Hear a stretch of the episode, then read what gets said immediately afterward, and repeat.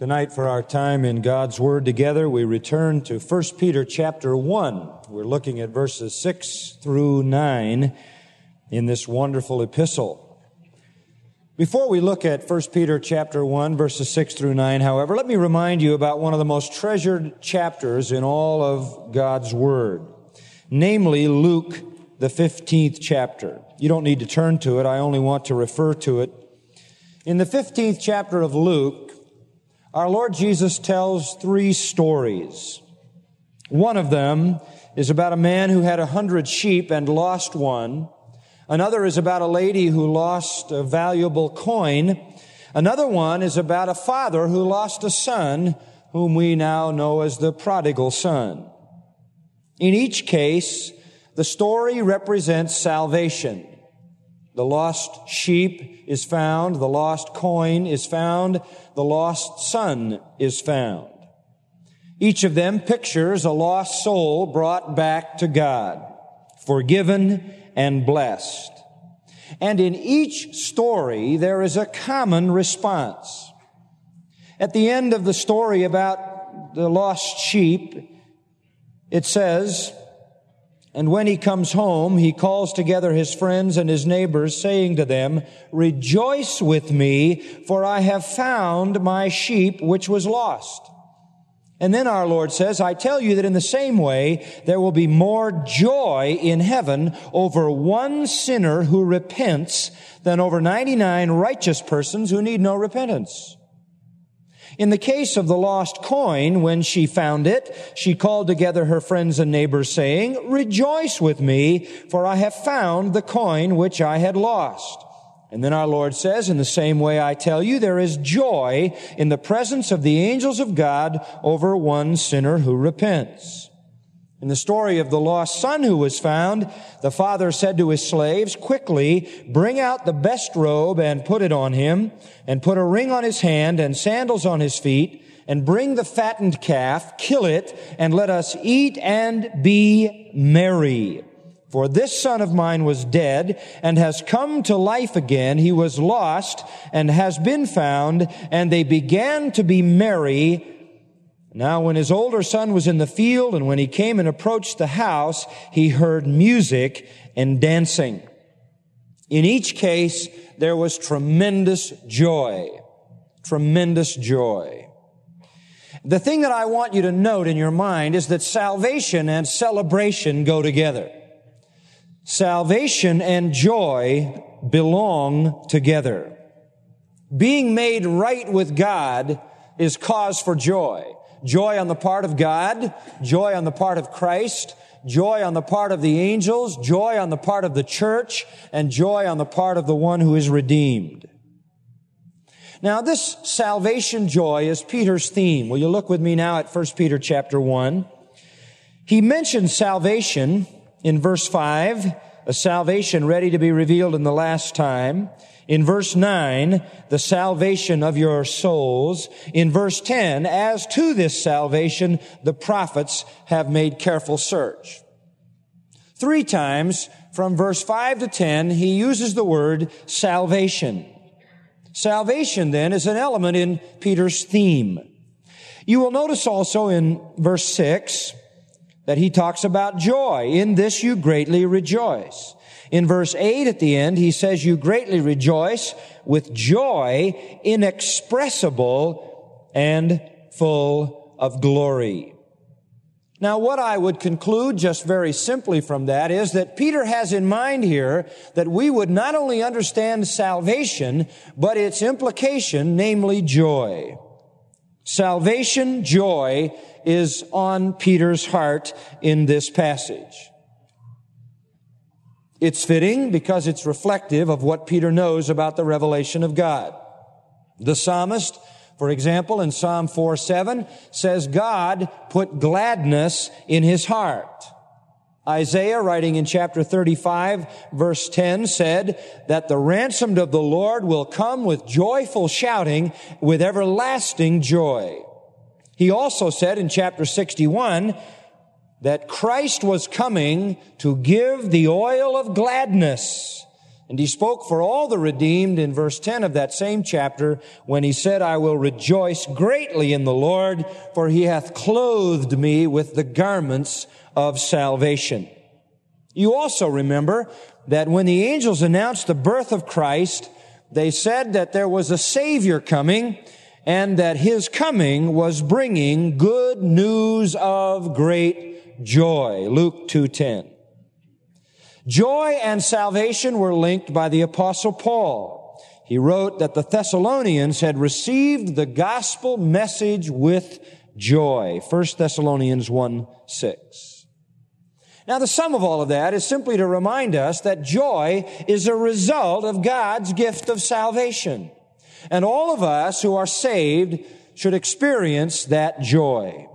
That's why Paul exhorted the Christians in 1 Thessalonians 5:16 with these familiar words, rejoice always. To the Philippians he said, rejoice always, and again I say rejoice. Why? Because joy and rejoicing is an element within the saving work of God. And when, however, sin comes into a believer's life, joy will depart. And David expressed that, didn't he, in Psalm 51:12, when coming out of the terrible sin of adultery and murder, he cried out to God and said, "Restore unto me the joy of thy salvation." Joy is an element of salvation. It can be forfeited by sin, at which point we are to be exhorted to experience again the joy that God has provided for us. Salvation then has built-in joy that every believer should experience constantly. Now the question that comes to our minds is how do we experience that joy? How do we capture that joy? Let's face it, most of us are not all the time filled with joy. We're not all the time experiencing rejoicing.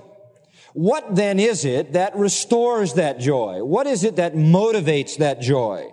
What is it that captures that joy?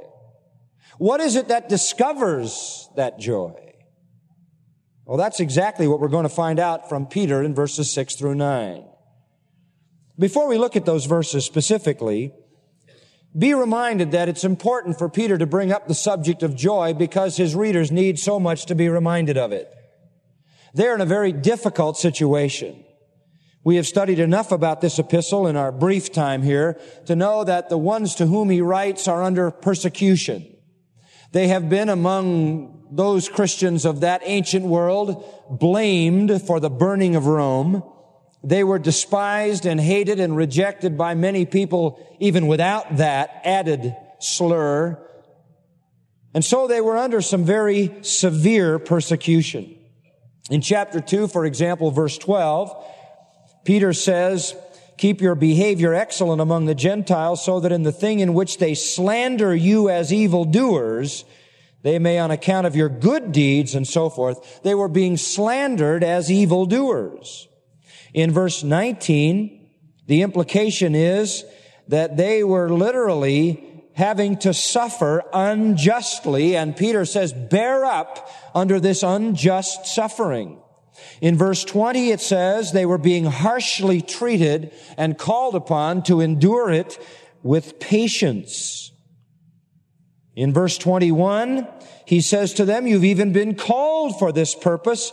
Christ also suffered for you, leaving you an example for you to follow in his steps. He suffered and you will suffer as well. In chapter 3 verse 9, he says, don't return evil for evil or insult for insult, but giving a blessing instead. The implication is they were doing evil to these Christians. They were insulting these Christians. They were not to retaliate. Verse 14 says, you are suffering for the sake of righteousness and thus you are blessed. And he goes on to remind them to give a defense for the faith and the hope that is in them and sanctify the Lord God in their hearts. And if need be, in verse 17, suffer for doing what is right rather than what is do, what is wrong. Chapter 4 verse 1, since Christ has suffered in the flesh, arm yourselves also with the same purpose. Chapter 4 verse 12, Don't be surprised at the fiery ordeal among you, which comes upon you for your testing, as though some strange thing were happening to you. To the degree you share the sufferings of Christ, keep on rejoicing, so that at the revelation of his glory you may rejoice with exaltation. Verse 14 tells us they were reviled for the name of Christ. They were suffering, verse 16 says, as a Christian and we're not to be ashamed, but to glorify the name of the Lord. And verse 19 says that if you suffer, commit yourselves to God. Chapter 5 verse 10 says, after you've suffered for a while, God will perfect, confirm, strengthen, and establish you. Now all of those verses let us know in no uncertain terms that they were in a very, very difficult time. It was a time that easily could rob them of their joy. And that is why Peter ties joy in to their salvation, reminding them of the blessedness of knowing God through Christ and that they should know joy in spite of all of that. They're facing difficulties that in no sense should diminish their joy. Now let's look at verse 6 through 9 and you listen as I read. In this you greatly rejoice. Even though now, for a little while, if necessary, you've been distressed by various trials, that the proof of your faith, being more precious than gold which is perishable, even though tested by fire, may be found to result in praise and glory and honor at the revelation of Jesus Christ. And though you have not seen him, you love him. And though you do not see him now, but believe in him, you greatly rejoice with joy inexpressible and full of glory, obtaining as the outcome of your faith the salvation of your souls. That is a rich, marvelous, profound statement. And it opens up to us this whole matter of joy. Peter really answers the question here implicitly that we asked earlier. What do believers in the midst of trouble need to focus on to regain their joy? Where do I go to find my joy when my circumstances aren't all I would like them to be? Just in general, did you notice as I read that, that joy is connected to that sort of holy and familiar triumvirate of faith, hope, and love, all three of which are referred to in this section? You see, joy is not a shallow, brief emotion. It is something very deep, something tied to faith, something tied to hope, and something tied to love. Joy does not come cheaply. It comes at great expense to God. He lays up the treasure of joy in heaven through the sacrifice of Christ. He provides that joy through all our trials by the ministry of the Spirit of God. And so the expense to the Father was to give us the Son and the Spirit in order that we might experience joy. You'll remember that when we were studying Philippians a number of weeks ago, we said that joy is produced by things that are much deeper than the things that produce happiness. Positive circumstances produce happiness. A positive relationship with the living God through Christ produces joy. Happiness comes from positive events. Joy comes from a deep down confidence that your life is hid with Christ in God. Joy is connected with salvation. So you say, well, John, where do I look at my salvation to get that joy, to discover that joy, to focus on that joy, to capture that joy? Peter tells us five things.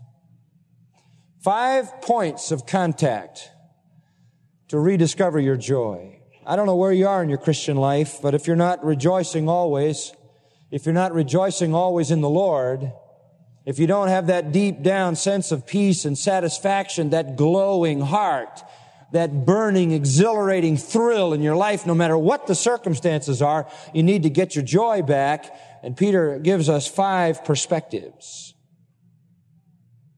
Your joy is going to come from deep within.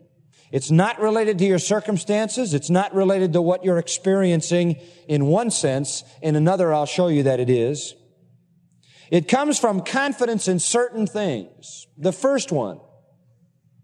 It comes from confidence in one, a protected inheritance. A protected inheritance. This is the first great verity that brings salvation joy. Notice verse 6. In this you greatly rejoice. In what?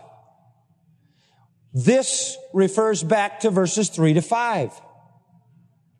In this you greatly rejoice. That word greatly rejoice is a very, very expressive term. Jesus uses it in Matthew 5, 12 in the Beatitudes, and it's translated in the authorized version, be exceedingly glad. Peter uses it three times and Paul never uses it. It is a much stronger word than the word to rejoice, chairo, much stronger. It means to be exceedingly glad to be super abundantly happy in the profound sense, not in the circumstantial sense. And so he calls for great rejoicing. The word is always used of spiritual joy, never temporal joy. It's always used of joy that comes from a relationship with God, never used of joy that comes from a relationship with anybody else. And since it's in the present middle voice in the Greek, it has the idea of a continual, exuberant joy and gladness.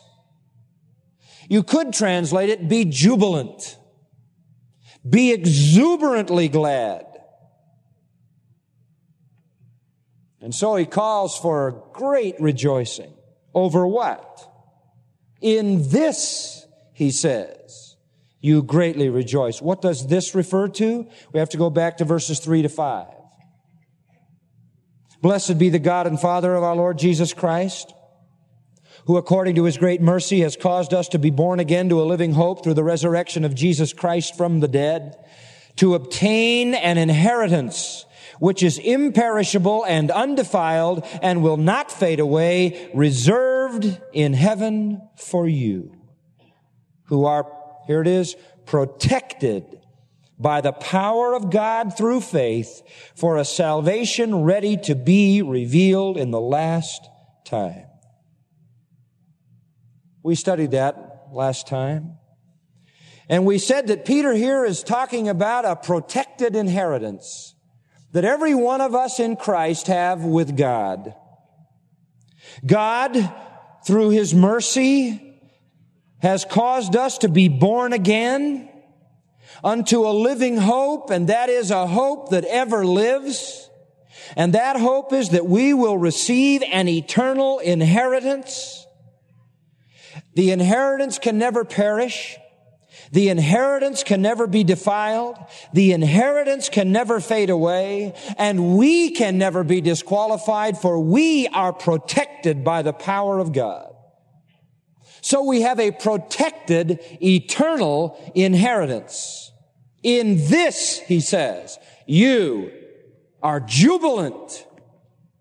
Where are you looking for your joy? That's the question. Are you looking for your joy in your circumstances? It isn't there. Circumstances will betray you.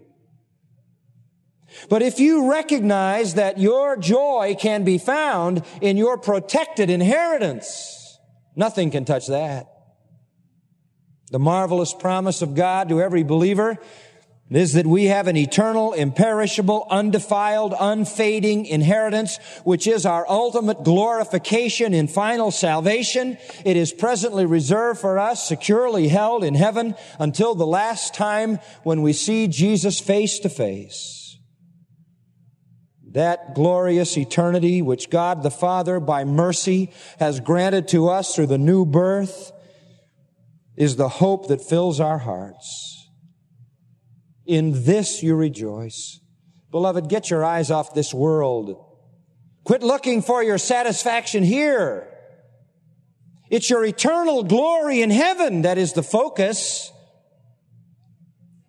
Paul said it, set your affections on things what? Above, Colossians 3, not on things on the earth. You have the promise of a full and eternal salvation reserved for you in the safest place in the universe, the holy heaven of God. Nothing can happen to it and nothing can happen to you. What a source of joy. To realize that our full inheritance is waiting for us, that we are secure. Nothing can ever alter that. And we await that inevitable moment when we receive the inheritance. That is cause for joy. Cause for joy. There was a moment in the New Testament when that joy perhaps was elusive, that joy of a protected inheritance. In John 16, you remember Jesus talking to the disciples? He said, a little while and you'll not see me. Again, a little while and you will see me. Truly, truly, I say to you, you will weep and lament, but the world will rejoice. Why? Because I'll be dead. I'll be gone. And you'll weep, and the world will rejoice. You'll be sorrowful. And then he said, but your sorrow will be turned to what? To joy. Whenever a woman is in travail, she has sorrow because her hour has come. But when she gives birth to the child, she remembers the anguish no more for joy that a child has been born into the world. Therefore you too now have sorrow, but I will see you again and your heart will rejoice and no one takes your joy away from you. There was a dark hour, the time when Jesus was in the grave. And joy was really elusive because the promised inheritance hadn't yet really been verified. It was fine for Jesus to say, I'm going to prepare a place for you and I'm going to come again and take you to be with myself. But when he was dead in the ground, it was a little hard to hold on to that. And there was a moment of sorrow. But when Jesus burst out of the tomb and saw those disciples, their sorrow was turned to joy. Because the promise of life after death for them seemed more believable since Christ had conquered death himself. And there was even more implied in that text in John 16. I believe Jesus was even going beyond his resurrection and talking about the coming of the Spirit. There was still a time of, of difficulty. Even when Jesus rose from the dead. When the disciples were struggling in their hearts with all that was going on because they had not yet received the resident Holy Spirit. And then Jesus said, I'm going to go away and send you the Spirit, and the Spirit will take up residence in your life, and the Spirit is the source of joy. For Galatians 5 says the fruit of the Spirit is love, joy, Jesus had both in mind, no doubt, when he said, your sorrow will come, but your sorrow will turn to joy. You'll weep for a while, but then your weeping will turn to joy, which no one will ever take from you because it is joy based on the resurrection, joy based on the coming of the Spirit. For one brief moment in time, the promises of God through Christ to his own seemed elusive and the joy seemed absent. But when the resurrection came, and soon after the Holy Spirit came, the joy of future inheritance came to life. And no one will ever take it away again. Never again. That's why Paul in Romans 5 2 says, We rejoice in the hope of the glory of God. That's why he says in Romans chapter 12, in verse 12, rejoicing in hope. Because his hope is in the resurrection and his hope is generated by the indwelling Holy Spirit who is, mark it, the guarantee of our protected inheritance. in Ephesians chapter 1. A wonderful portion of scripture. Verse 12 says that we have hope in Christ. And then in verse 13, it talks about the message, the gospel of salvation, and having believed, you were sealed in him with the Holy Spirit of promise. Listen to this, who is given as a pledge of our inheritance. The Spirit of God is the down payment on your protected inheritance. He is the arabon. Paul uses that word. It means engagement ring to verify that the wedding will really come off.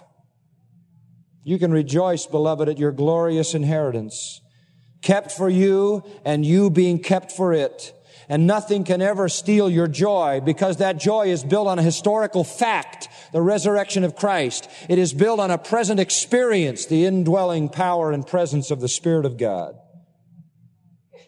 That's joy.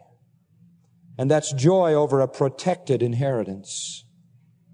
Now, if you're going through trials in life, Instead of looking at this mundane temporal world with all of its problems, you need to look at your protected eternal inheritance.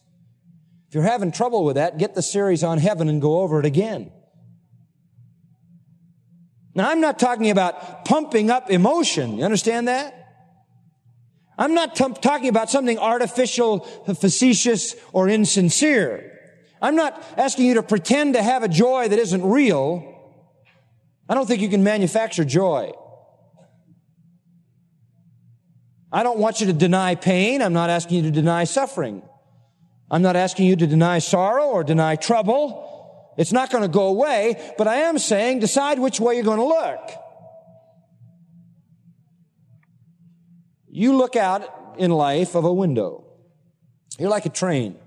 Imagine a train passing through the mountains. We've all had that experience, or most of us. And on this side of the train, and it's a train with a lot of windows to see. Maybe you're up in the observation car. And on this side is a high mountain and you're running very close to it and all you can see is dark shadow. On the other side, magnificent valleys and meadows and streams and lakes are in your vision, stretching as far as your eye can see. What are you going to look at? Well, some people in life just choose to stare at the dark mountain. That's their perspective. On the other hand, if you want to rejoice, look at your new life, your new hope, your new wealth, your security in Christ. How stupid to sit tormented by the darkness because you chose to look out the wrong window.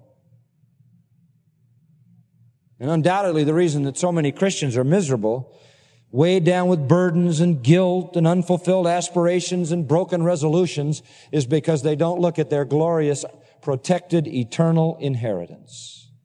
Your joy, now listen carefully, must be in great part the joy of anticipation. The joy of anticipation. And that's valid. Hey, you live with the joy of anticipation in a temporal sense. You get all pumped up months and months and months before you go on vacation. Usually the anticipation is better than the actuality. You're about three days into your vacation and you're saying to yourself, why am I spending all this money? But I'll tell you one thing. That's the way life is. You anticipate a new car and pretty soon it's not what you thought it was, a new home and pretty soon it's not what you thought it was. In this case, reality will far exceed anticipation. But anticipation is enough to give you joy. Keep your eyes on your protected inheritance, secondly. The next source of salvation joy is not only a protected inheritance, but a proven faith. A proven faith. This is so practical. In this you greatly rejoice, even though now, for a little while, if necessary, you have been distressed by various trials. This is a very rich concept. I, I may not even get through this tonight, probably won't. But you're going to get a great lesson here. Now listen to me carefully. I just told you to talk, I just told you to focus on the joy of anticipation. Here's the balance. Here's another kind of joy. Here is a joy that is even though you are now going through various trials. Now that brings it right back to this world. So that it's now, watch this, it's not only how you view your future, but it's how you view your present. Joy comes, now listen carefully, not in spite of trouble, but because of trouble. It comes through trouble. How? Because trouble, verse 7, is the proof of your what? Your faith. Which is more precious than gold. God brings trials into your life to prove your faith. Some people think that severe persecution, severe trials of believers steal the joy of anticipation. No, they add to the joy of anticipation. They add to it. Why?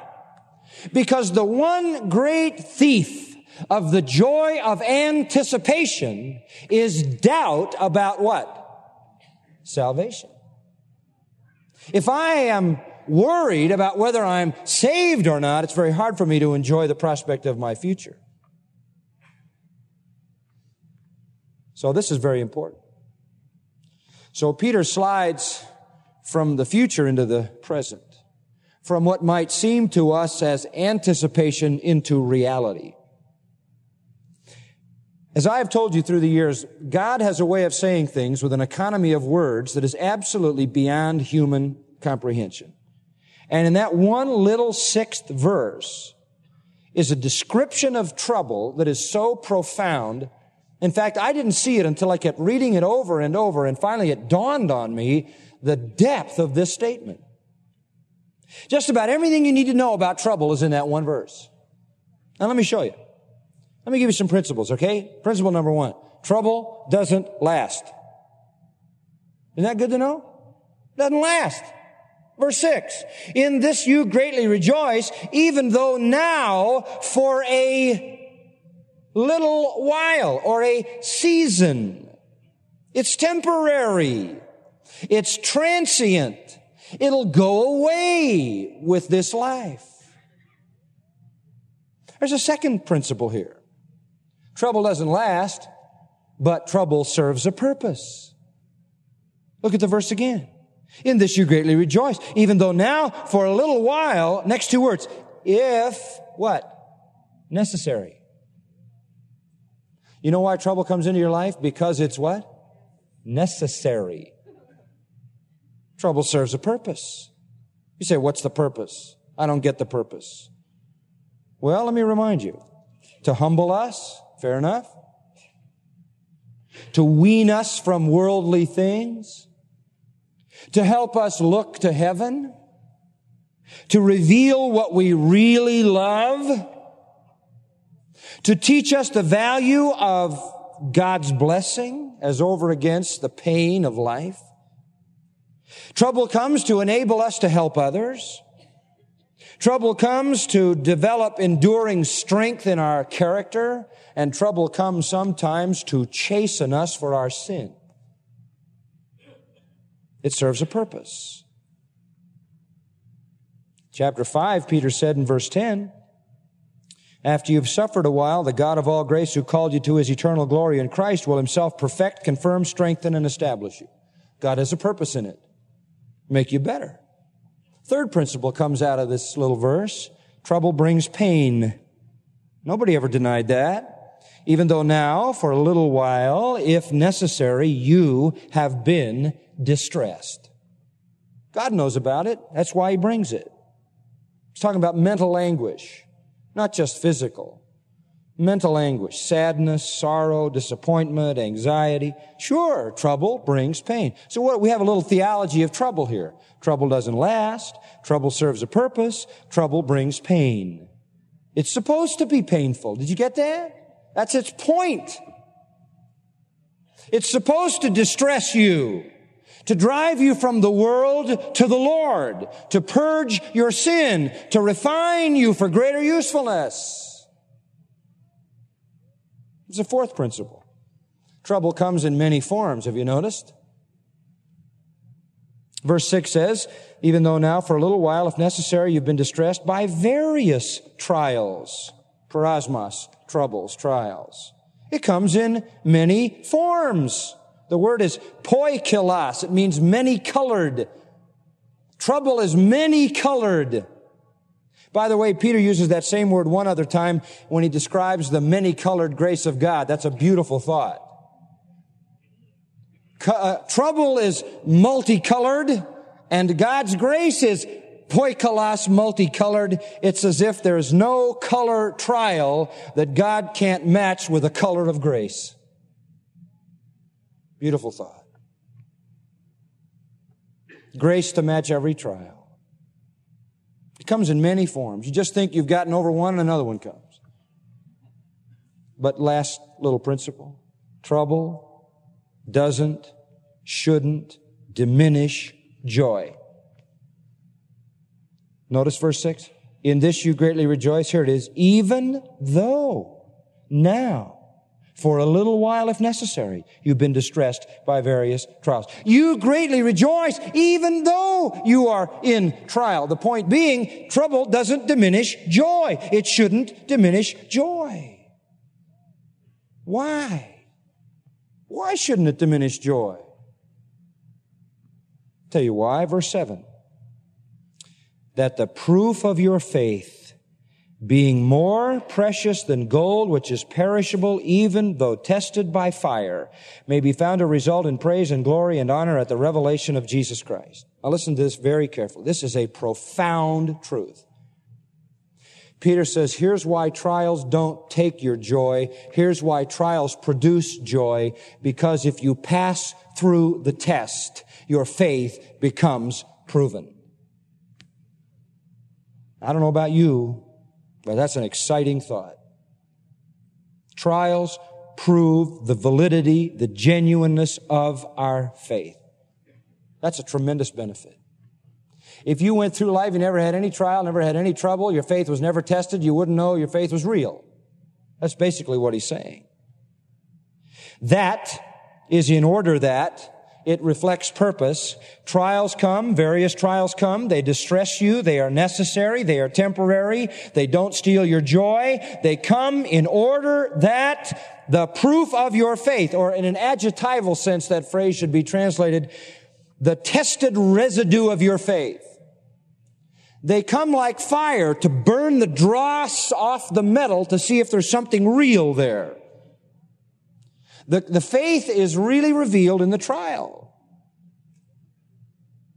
It's genuine if there's something there when the fire has done its burning. God's purpose in trouble, now listen carefully, is to test your faith. For who? Him? Does he need to test your faith? Does God need to do something to find out if you're real? No, he knows what's in your heart, right? So who is the test going to benefit? You. You. The word for proof here in verse 7 is used because it is borrowed from the process of assaying metal. And uh, that kind of assaying of metal was to determine its true character, discover its purity, it would put it in a fire and burn off everything else. And what was remaining would be the true content. By the way, if they put something in the fire and there was nothing left, there was, they knew there was no real no real metal, no gold at all. That happened to Judas, didn't it? Put through the test, the fire, he proved to be zero. God tests the believer to reveal whether his or her faith is genuine. Just like he tests gold, and it mentions gold in verse 7, that's tested by fire. Fire equals trials. The gold is your real faith. And when the fire comes and all the dross is burned off, the real faith is revealed. Now it kind of works like this. Think this through, okay? Your heart is grieved, okay? You're going through trouble, trial, suffering, pain. And you're in the midst of anxiety and all of this. The environment around you is collapsing. Nothing's working out the way you want it to work out. You're going through all kinds of pain and concern. And you start to look around for somewhere to put your comfort. Most people in the world put it in money, friends, booze, drugs, sex, vengeance, whatever. And the trouble burns up everything because everything they put their trust in is also going to be consumed. None of it lasts. It'll all burn in the fire. The Christian rises above all that. He rises above everything that is subject to change and decay, and he casts his anchor, as Hebrews says, within the veil in the heavenlies, where joy is unalterable. The source of joy is permanent. And that's exactly what Peter is saying here. When you go through a test, if you try to solve that by more of the junk of the world, it'll go up with the rest of it. But if you rise above that by faith and hold on to God and Christ, your faith is proven. The point is, if you come out the other side of the test, believing God, trusting God, believing Christ, trusting Christ, then you know your faith is what? It's real. It's real. That's precisely what our Lord said in Matthew 13. There's some seed goes into the ground, the plant comes up, the sun comes out, scorches the plant. There's no real life there, no way to tap the roots, and under persecution and trouble, the thing dries up and dies and never bears fruit. Believe me, trouble, testing, persecution, trial reveals the character of faith. Trouble comes to prove whether your faith is genuine. Let's look at that for just a moment. Back in Genesis chapter 22, you remember Abraham, God said, Abraham, go up and kill your son on Mount Moriah? What a tremendous trial. The son of promise, the son of covenant, go and take his life. And you remember Abraham in absolute obedience to God went up there and lifted up the knife ready to do it. After all, God said to do it, and he was going to believe God, even if God had to raise his son from the dead. The writer of Hebrews says the reason he was willing to kill his son was because he believed in the God who raises the dead, even though he had never seen a resurrection. As far as we know, there'd never been a resurrection. He believed that God would do that because he believed God would have to do that to keep his covenant if Isaac was dead. So we get up there, ready to stab his son.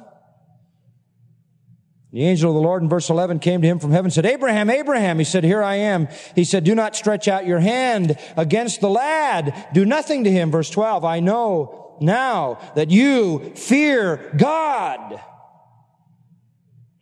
That was a test. That was a test. Now we know that you fear God. I don't think Abraham ever doubted that again as long as he lived. Job was put to the test. And Job's faith proved real. It proved genuine. Because no matter what Satan threw at Job, he never stopped trusting God. When his would-be friends came with their witless suggestions, he still trusted God. When his wife told him to curse God and die, he still trusted God. God brings trials to test faith, to prove faith real to the one who has the faith that that one may live in confidence. Exodus 16:4 the Lord said to Moses, behold I will rain bread from heaven for you and the people shall go out and gather a day's portion every day that I may test them whether or not they will walk in my instruction. God is in the business of testing. Not that he might know, but that men might know the state of their hearts. And you shall remember Deuteronomy 8 2 says, All the way the Lord your God has led you in the wilderness these 40 years that he might humble you, testing you to know what was in your heart, whether you would keep his commandments or not. To show you the state of your heart, not for him, but for you. Now look what he says back in 1 Peter 1. This is so good. Tested faith proven faith is more precious than gold which is perishable even though tested by fire. Even though gold will pass the test of fire, gold is perishable. Proven faith is far more precious. What a thought. Why is it more precious than gold? Because proven faith is eternal. It's eternal. Even though gold is refined and it passes the test of fire, it doesn't pass the test of eternity. Proven faith is more precious. Now, why does Peter use gold as his analogy? Because of several things. Gold was the standard commodity. We used to be on a gold standard. We aren't anymore. In ancient times, gold was the standard commodity that backed up monetary transaction. It was the most precious of metals, the most highly prized of all the metals, and the standard of all monetary transactions. It was the most precious commodity. And so, Peter is saying, gold, which is so precious, stands the test of fire, but does not stand the test of eternity. Therefore, proven faith is more precious than pure gold. Just as fire separated true gold from the counterfeit, so God uses suffering to separate true faith from superficial profession. It's more precious than gold. Can anybody estimate the value of proven faith? Do you live with doubt in your life? And God knows you need more trials because that'll prove your faith to you. I don't doubt my faith. There was a time when I was young that I did. I don't doubt my faith anymore. You know why? Because my faith has stood the test of trials. That's not a commendation of me. I've had a lot of trials because God has had to do a lot of teaching for me to get the message. My faith is real. I can't tell you the value of knowing my faith is real. Can you understand that? What a tremendous confidence that is. Who wants to live in doubt? True faith, verified because it has been tested. Beloved, welcome trials. Welcome testings. God's purpose in them is that the proof of your faith may come to be more precious to you than the world's most precious commodities. Tremendous thought. Absolutely tremendous. The apostles went on their way rejoicing. It says in Acts, because they were counted worthy to suffer for Christ. And if I might be so bold, I might add they must have gone on their way confident too. Confident in the reality of their salvation because they had heard from Jesus so many times this line, O ye of what? Little faith. And when it came to the cross, they forsook him and fled. And then there was Peter in his denials. And how wearisome was their weakness.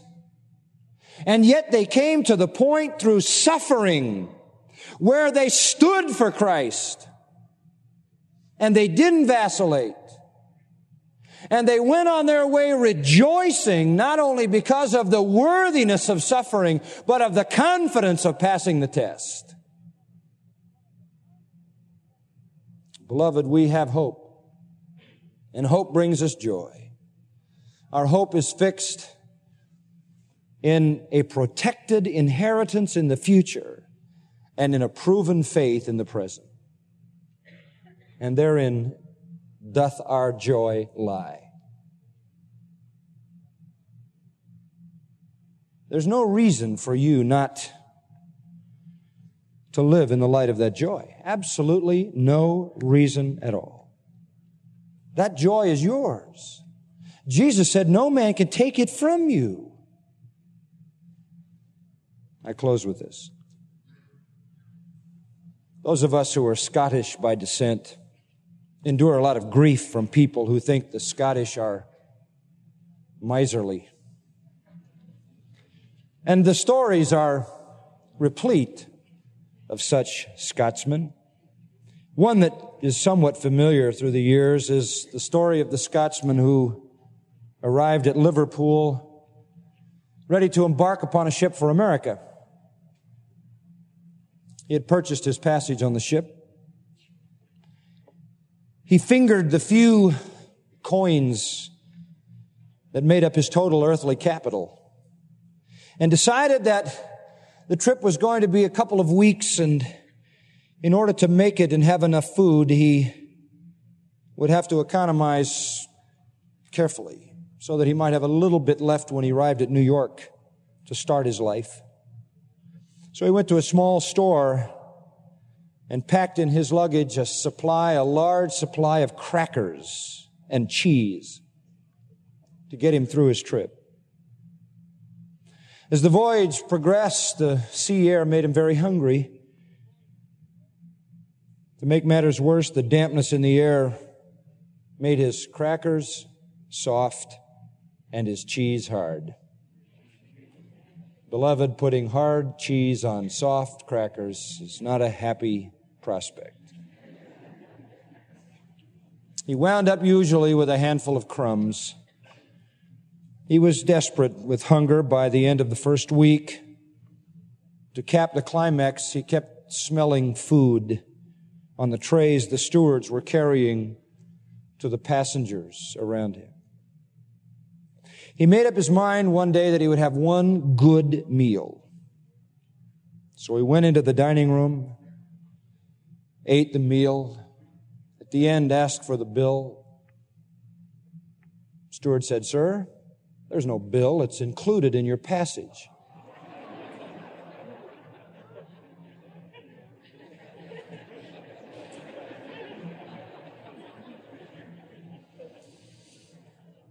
Poor man could have saved all his money that he spent on crackers and cheese. Could have gone to the dining room, eaten as much as he liked. May I suggest that I have met a lot of crackers and cheese Christian? Don't cheat yourself of God's provision of joy. Let's pray together.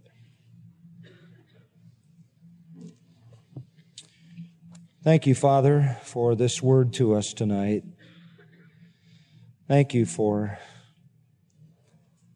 the rich testimony of Peter, who certainly could have been accused of being a crackers and cheese believer himself, seemingly never able to cash in on what was already his by right because his faith was weak. Thank you for the testimony in his own heart of how his faith was strengthened by the resurrection and the coming of the Spirit.